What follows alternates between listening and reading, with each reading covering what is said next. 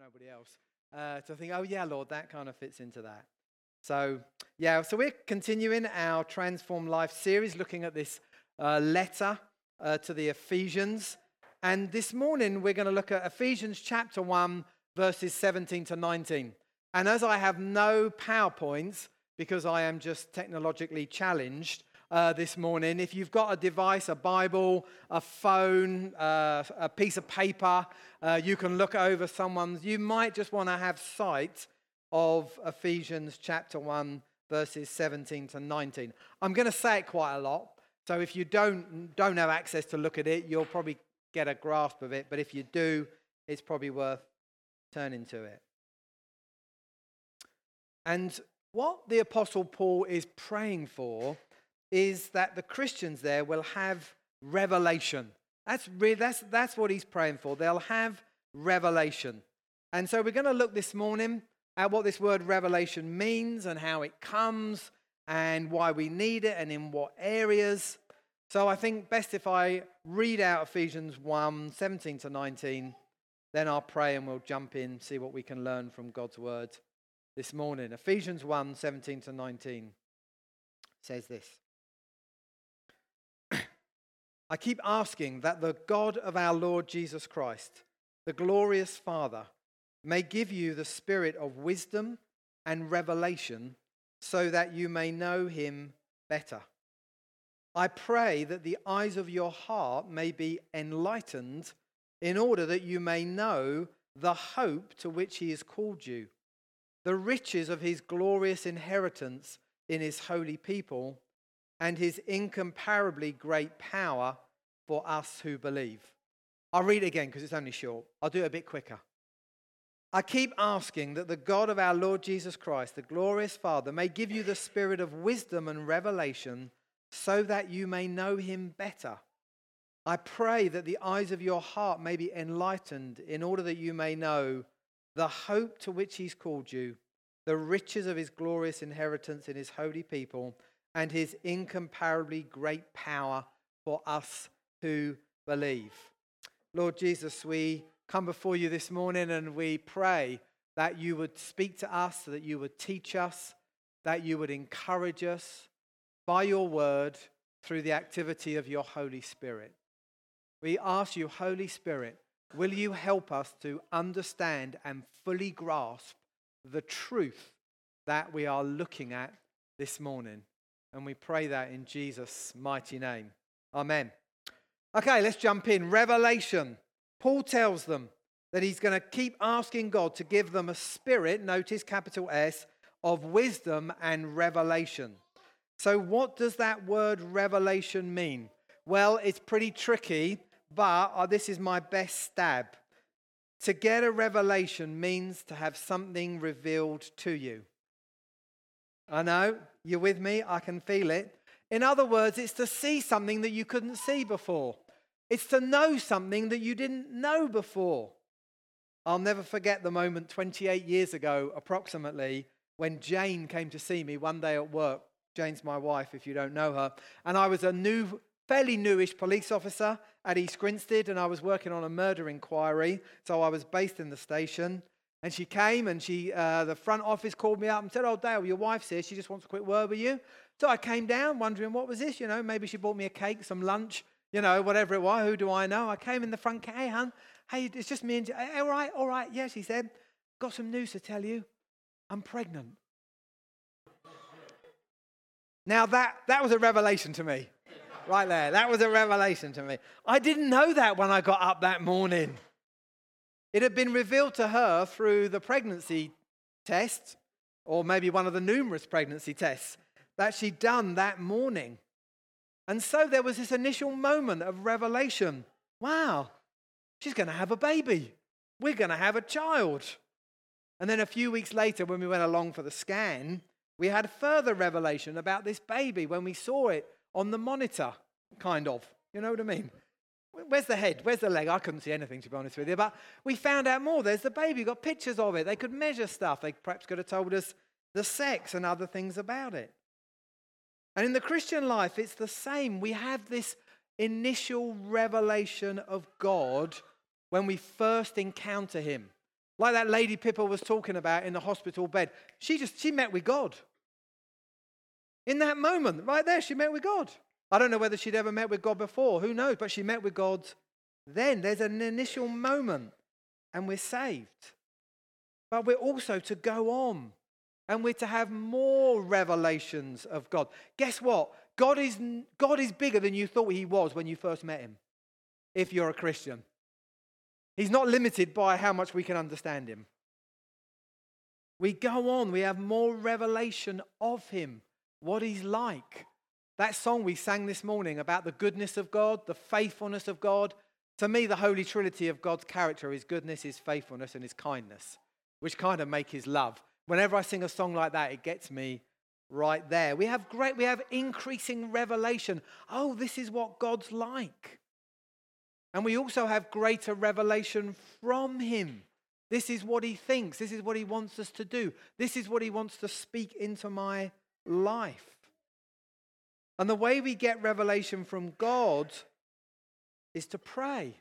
That's what Paul says. It's to pray, to ask Him, to ask God to reveal things to us that we don't know, that we can't see unless God, in His love and His mercy, reveals it to us. So he says, I keep asking that the God of our Lord Jesus Christ, the glorious Father, may give you the spirit of wisdom and revelation. It's not like Paul turned up, some people got saved, and then Paul said, Right, job done. They, they've met God. Job done. No, no, Paul says, I'm going to keep on asking that the God who has revealed himself to you will keep on revealing himself to you because you need increasing revelation. Because guess what? God's bigger than what you think he is. That's where Paul starts. And what is what is it that we need a spirit of wisdom and revelation for? Well, Paul says that you may know him better. That you may know him better. I keep asking that the God of our Lord Jesus Christ, the glorious Father, may give you the spirit, capital S, of wisdom and revelation, so that you may know him better. And not just knowing about God, that's not what that word means but it means knowing who he really is and therefore being able to understand something of our destiny, our identity, our purpose, our place in life according to who God is and who God says we are. This word know, it doesn't mean a kind of a head knowledge. It doesn't mean knowing some facts about God. The actual word means to know in a profound, in a perfect and intimate knowledge. I know facts about Elvis Presley, but I never knew Elvis Presley. I know facts about all kind. I know facts about the Queen. I've stood 25 feet away from her. I don't know her though. Not in terms of this word. When Paul says, I pray that you may know him better, He's talking about a different level of knowledge.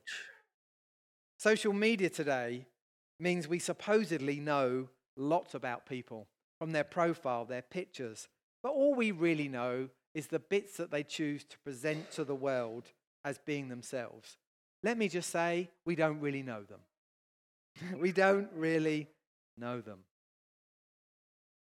For a Christian, we initially come to know God when we're saved, and then we go on through life with the ups and downs, the things that Claire was talking about earlier in terms of what had gone on in her life. Jesus was the rock. Yeah, he was the rock. Now he's going to prove that he's the rock. As we go through life, we have opportunity to increasingly know him. And one day in heaven, we will know him perfectly, fully, completely. See, on the kind of knowing God spectrum, right? Knowing God spectrum starts here, kind of ends over here, kind of thing. It kind of goes salvation, life, and then kind of eternity. It kind of goes initially, we know God initially, we encounter Him. Then we can have increasing revelation and knowledge of God. And then one day in heaven, we shall know Him completely, perfectly. So, how do we increasingly grow in knowing God intimately if that's what the Apostle Paul is saying he's praying for them for? And Paul says the key is that we need to pray that God our Father will give us the spirit of wisdom and revelation.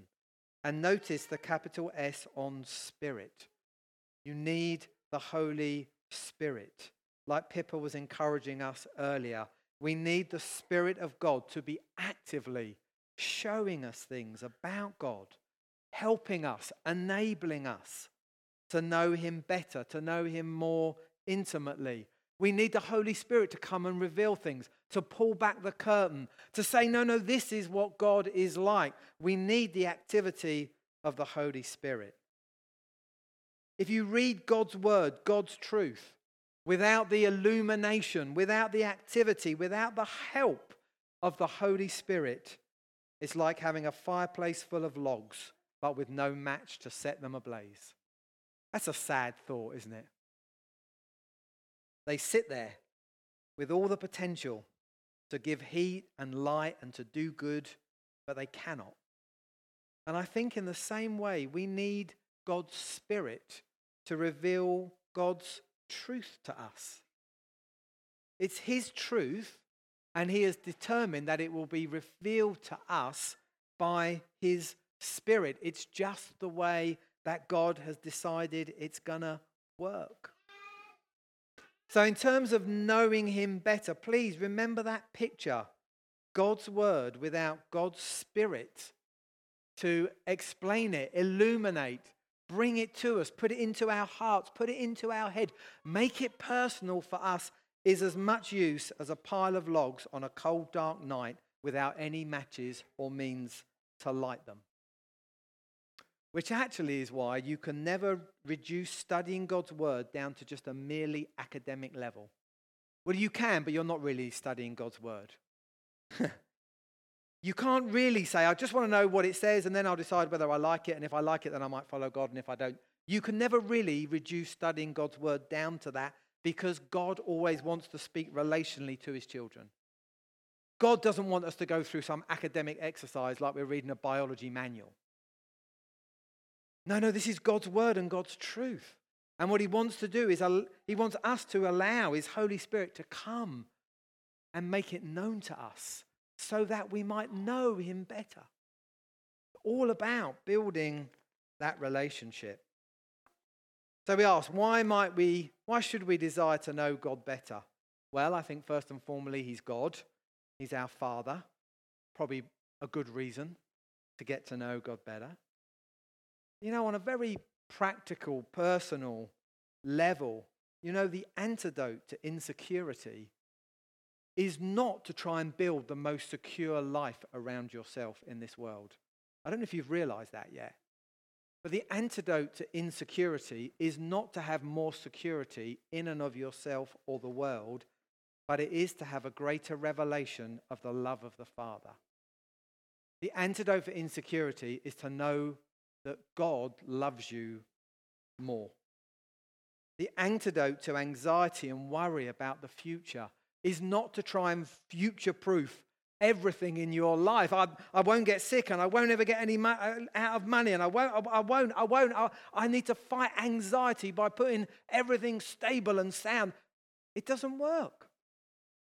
The antidote to fear about the future is to have a greater revelation of the faithfulness of God. Whatever I go through, God will be with me. Whatever I go through, good, bad, or ugly, God will be there. Whatever I go through, at the end of the day, God will bring me through. That is the antidote to anxiety. Not trying to manage and control and put everything in place uh, and take away everything that might worry us. The answer to every fear, insecurity, worry, concern lies in knowing God more, knowing God more intimately, knowing that He's the answer to that particular worry or insecurity. And then doing like it says in Proverbs 3, verse 5 trust him with all your heart, lean not on your own understanding. In all your ways, submit to him, and he will make your paths straight. Human thinking, I think, is that we get to know ourselves, we get to know others, we get to know the world, and we try and exercise control and we try to manage those things. And in some ways, in doing that, we're hoping to reduce our fears, manage our insecurities. That's human thinking, I think, when you get down to the bottom level.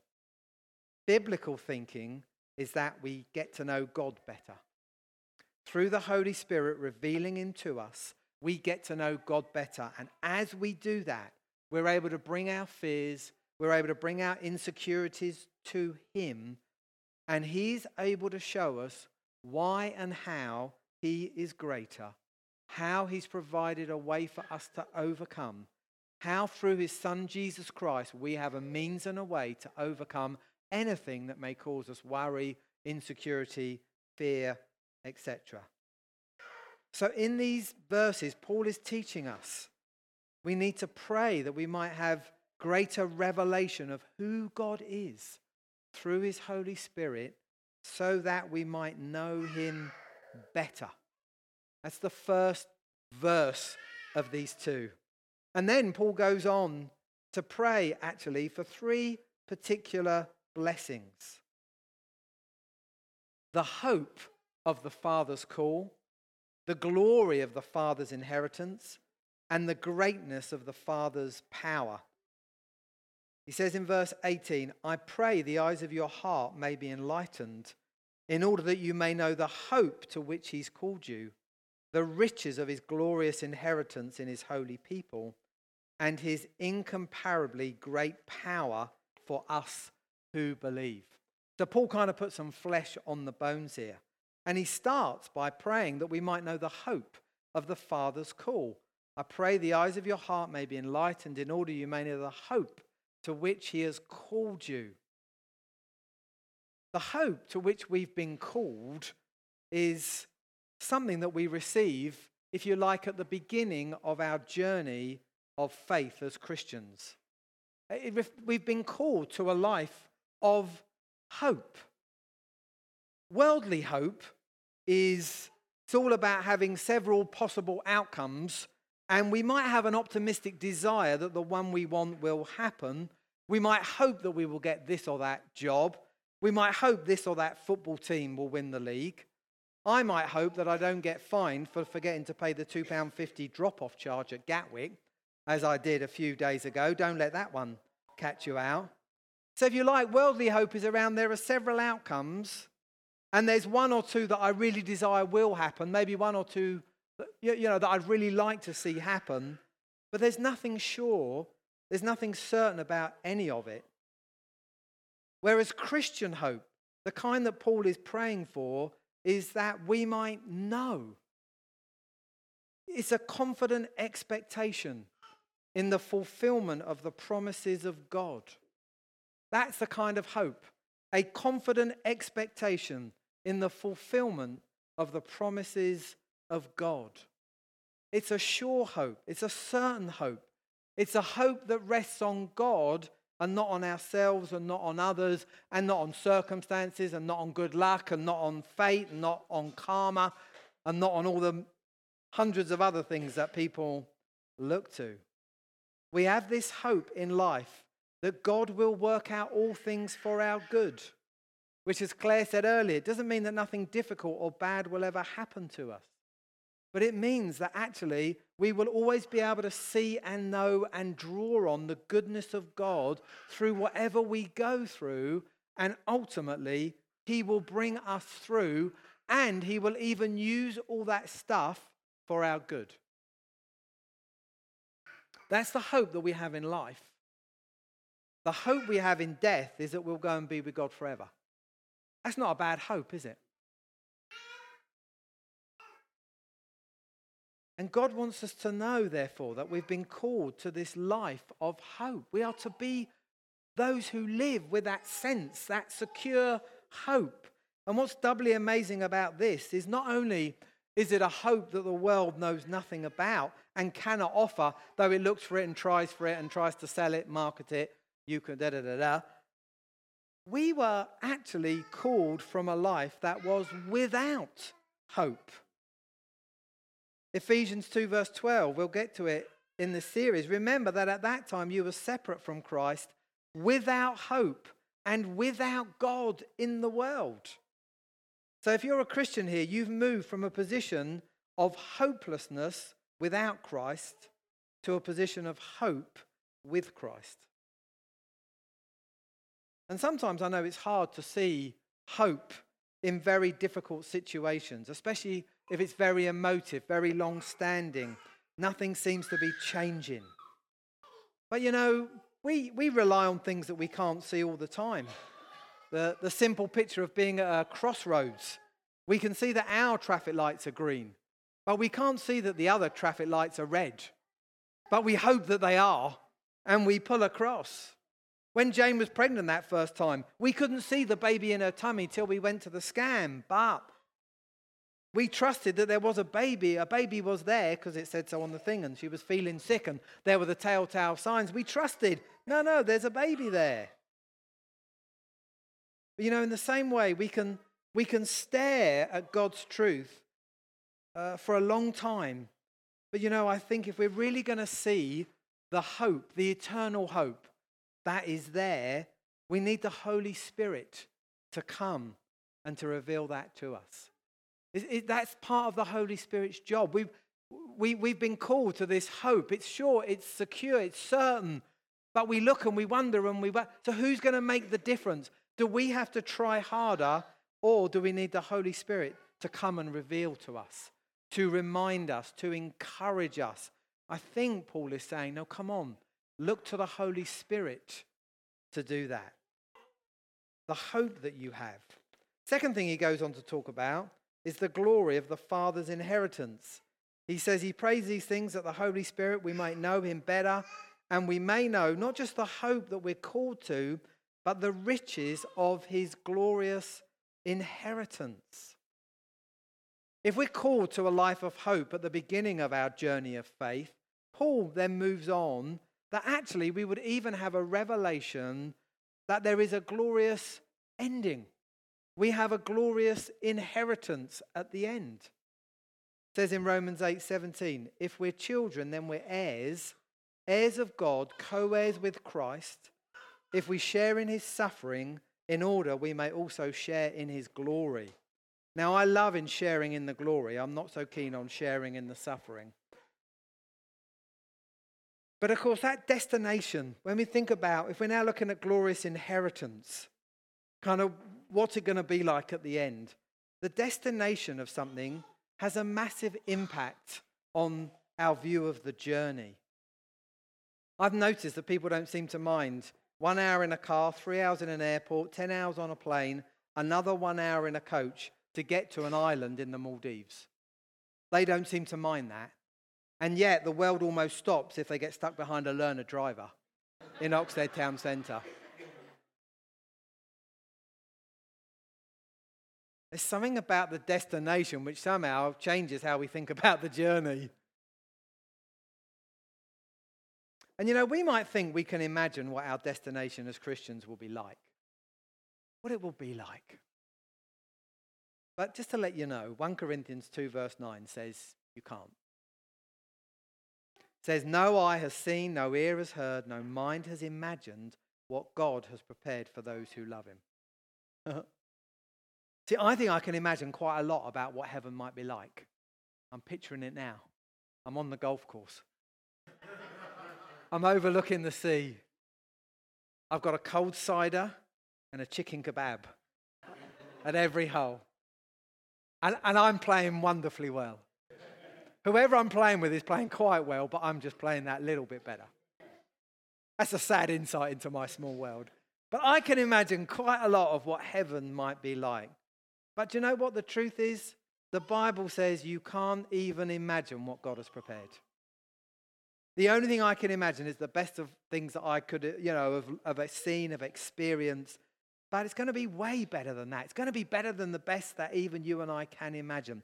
So, therefore, to even grasp, to even taste, to even get a glimpse of the glorious inheritance that we have waiting for us, we need the Holy Spirit to reveal it to us. Surely, if the Bible says I can't even imagine what heaven might be like, if I want to get a taste, a glimpse of what it might be like, I need something that's bigger and outside and stronger than me to do that because my brain can't get there, the Bible says. So, how do we get a sense of it? I believe the Holy Spirit is able to give us a glimpse, a sense of what it's like. Paul, I don't think, wants us to have a vague idea of what might happen, but he wants us to live with and in the light of our eternal destiny, being sure, being certain, being glorious. We're not supposed to go through life kind of just being stoic and holding on for heaven. Mm, we'll get there one day. It's not how we're meant to be. But neither are we meant to just forget about the inheritance that we have.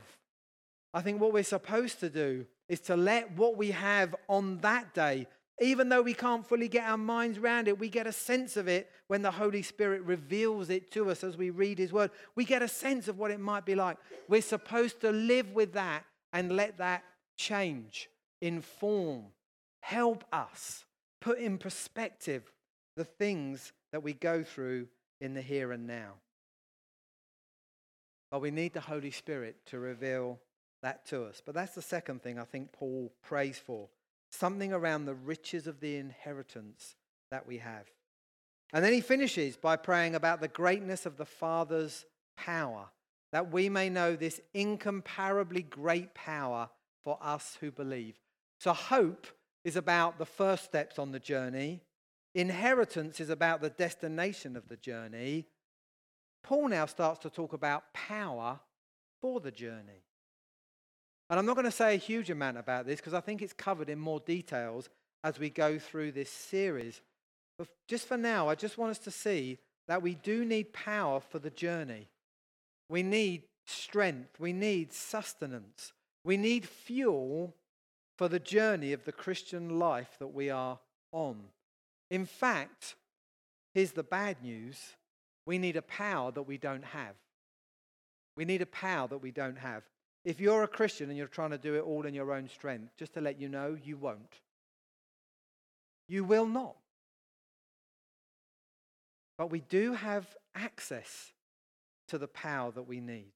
Because the verse says, Paul's praying that we will know his incomparably great power, which is available to us who believe. And it's available to us through the Holy Spirit, who, as Pippa reminded us earlier, God has given us when we believed, when we put our faith in Him, the Holy Spirit, God's Holy Spirit, came to reside within us. The storehouse of heaven came to reside within us when the Holy Spirit came to reside within us. We don't need to generate the power we need to live the Christian life. We just need to recognize that we don't have the power. We need the power. The one who has the power is the Holy Spirit. And guess what? He's available to those who believe. You and I were not only created to worship God and reflect something of His glory, but we were also created by Him to rely on Him for things that we need. And therefore, to try and live without that power that only He can give is futile, doomed to failure. Let me share a secret with you. We are weak partly because God made us weak. We are weak because God made us weak. But it wasn't his intention to leave us as weak. No, no, his intention was to make us strong. But the gap between our strength and the strength that we need, this bit in the middle, God intended, I am going to supply that as you rely on me through my Holy Spirit. It's why Paul in 2 Corinthians says things like, that's why, for Christ's sake, I delight in weakness, insults, hardships, persecution, difficulties. For when I am weak, then I am strong. He's worked out. Okay, I, I'm weak. I've got a certain amount of strength, but the strength I kind of need to face difficulties, persecutions is there. There's a gap. God, what's the plan for the gap? God says, I'll give you my Holy Spirit. And He will enable you. He will, he will make you strong. It'll be a bit of you and it'll be a lot of the Holy Spirit. That's kind of the way that God, I think, has worked it out. I tend to think of it like this I use an illustration of a car. I have a petrol car. Without petrol, the car won't have any power. I can't generate petrol from within myself. I've tried. It doesn't work. I can generate some things from within myself, but petrol is not one of them. So, what do I do? I take it to the garage and I fill up. What I do with my car. But if I spend all my money and have none left to kind of get the petrol with, then I'm in trouble. If I never look at the petrol gauge, I might just be on the M25 going round and round and my car runs out of petrol. If I do keep an eye on the petrol gauge and I see it going down and down, but I ignore it, I'll do that tomorrow. I'll do it tomorrow. I'm too busy. I've got to do this, got to do that. I'll take my car tomorrow and fill it up. Guess what? I might just break down, run out of power on the way. I can't generate petrol, but I can do some things that mean I shouldn't run out of petrol and that should keep it topped up, and my car will keep running. And I think as Christians, we just cannot generate the power we need to lead the Christian life that God calls us to. We were never supposed to, but we can get it from God. We can keep being filled up. The issue for the Christian of a lack of power is never a supply chain lack. There's never a lack on God's side. God has plenty and plenty more. He never runs out, he never runs dry. He never says, Oh, I better be careful now. We better ration this. No, no, God's got absolutely plenty. The issue often is a demand issue. It's usually for me, I forget how much I need Him. I forget I need the power. I need Him to reveal things. I need Him to remind me. I need Him to teach me the things He taught me every year for the last 30 years because I forget. I leak. I get it wrong. I get a bit skewy about it. I get a bit off beam. I try and find other ways. I'll do this, I'll do that, I won't do that, I'll ignore this. I'll that. What I need to do is come back. No, no, God, I need you. I need you and your Holy Spirit to come and refresh me and renew me. Which is why I think Paul here prays they may have a revelation of their need of power from God, which he says is available to those who believe. So there you go the hope of the Father's call, the glory of the Father's inheritance, the greatness of the Father's power. Now, I don't know if any one of those particularly you're in need of this morning. Maybe you think I could, we would love to be strengthened in one of those areas. Let me tell you, if you're a Christian here, that strengthening is available and it comes through the Holy Spirit who is able to give you revelation of them. But it will only come as we come before the Holy Spirit and ask Him. I don't believe it will just happen like osmosis. I think it comes as we ask. And this is Pentecost Sunday. This is the Sunday, as was read out earlier, when we remember that first time after Jesus uh, had been raised again, when God poured out his Holy Spirit. And my prayer for this morning for us is exactly the same that God would pour out his Holy Spirit on us again, here and now that we would be filled with the Holy Spirit. And wherever it is that you and I are feeling a lack and need to be strengthened, wherever it is that we need God by His Holy Spirit to reveal things to us about ourselves, our life, our circumstances, that God, out of His goodness and kindness, would come and fill us once again with His Holy Spirit. Great. Thanks, Kevin. Show you.